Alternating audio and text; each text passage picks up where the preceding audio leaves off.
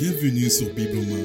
Retrouvez tous les podcasts sur www.larévolution.com. Salut les amis, c'est Benjamin de la Reb et on est de retour pour un nouveau podcast. Je suis avec euh, Timothée. Salut Tim, Salut Ben, ça va bien? Ça va très Super. très Ouais, alors on va répondre à une question de Masako qui nous a posée pour le podcast Bible en main. Mhm. Et la question c'est la suivante. Pourquoi y a-t-il tant de misère sur cette terre alors que Dieu sait tout? Tim, est-ce que tu pourrais nous donner euh, quelques éléments de réponse à cette question? Oui, alors il y a, il y a deux choses. La, la première, c'est euh, il faudrait bien prendre en compte qu'il y a la misère sur terre parce que l'homme a péché contre Dieu. Bon, c'est vrai que dans la question, on se demande Dieu, il sait tout, donc pourquoi il y a la misère? Mais je vais revenir sur un point essentiel, c'est que Dieu, il n'est pas responsable de la misère sur terre. On voit en Genèse, la Bible, elle explique qu'au départ, euh, Dieu, il a créé l'homme parfait, avec la possibilité de choisir ou pas de manger de l'arbre de la connaissance du bien et du mal. Je te renvoie à la Genèse chapitre 2, je vais pas revenir sur, tout le chapitre.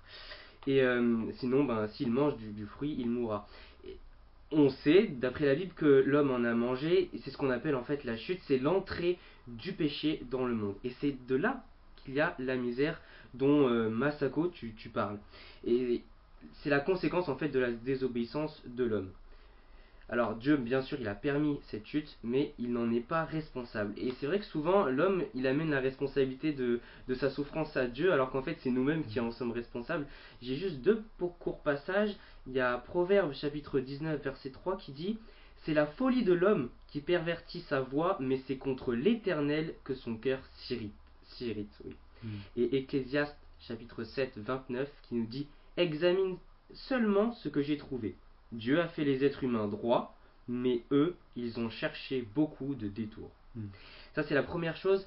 Et la deuxième chose, euh, Masako, que, je- que je voudrais te, te dire, c'est que Dieu n'est pas resté sans rien faire, malgré cela. Il a, agira, euh, il a agi, excuse-moi, et il agira pour tout rétablir. Euh, La Bible nous montre bien que Dieu il a agi de manière ponctuelle, hein, le jugement de Sodome, Gomorre, le déluge, punition du peuple d'Israël, tout ça tu penses que tu le connais un peu dans la Bible, mais pas que.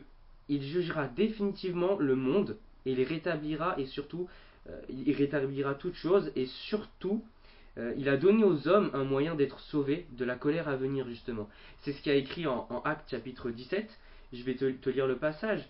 Sans tenir compte des temps d'ignorance, Dieu annonce maintenant à tous les êtres humains, partout où ils se trouvent, qu'ils doivent changer d'attitude parce qu'il a fixé un jour où il jugera le monde avec justice par l'homme qu'il a désigné.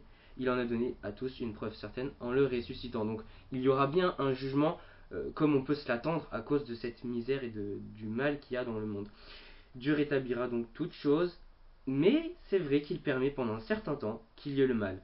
Après, il y aura le jugement. Je te lis juste un dernier passage en Apocalypse chapitre 21 verset 4.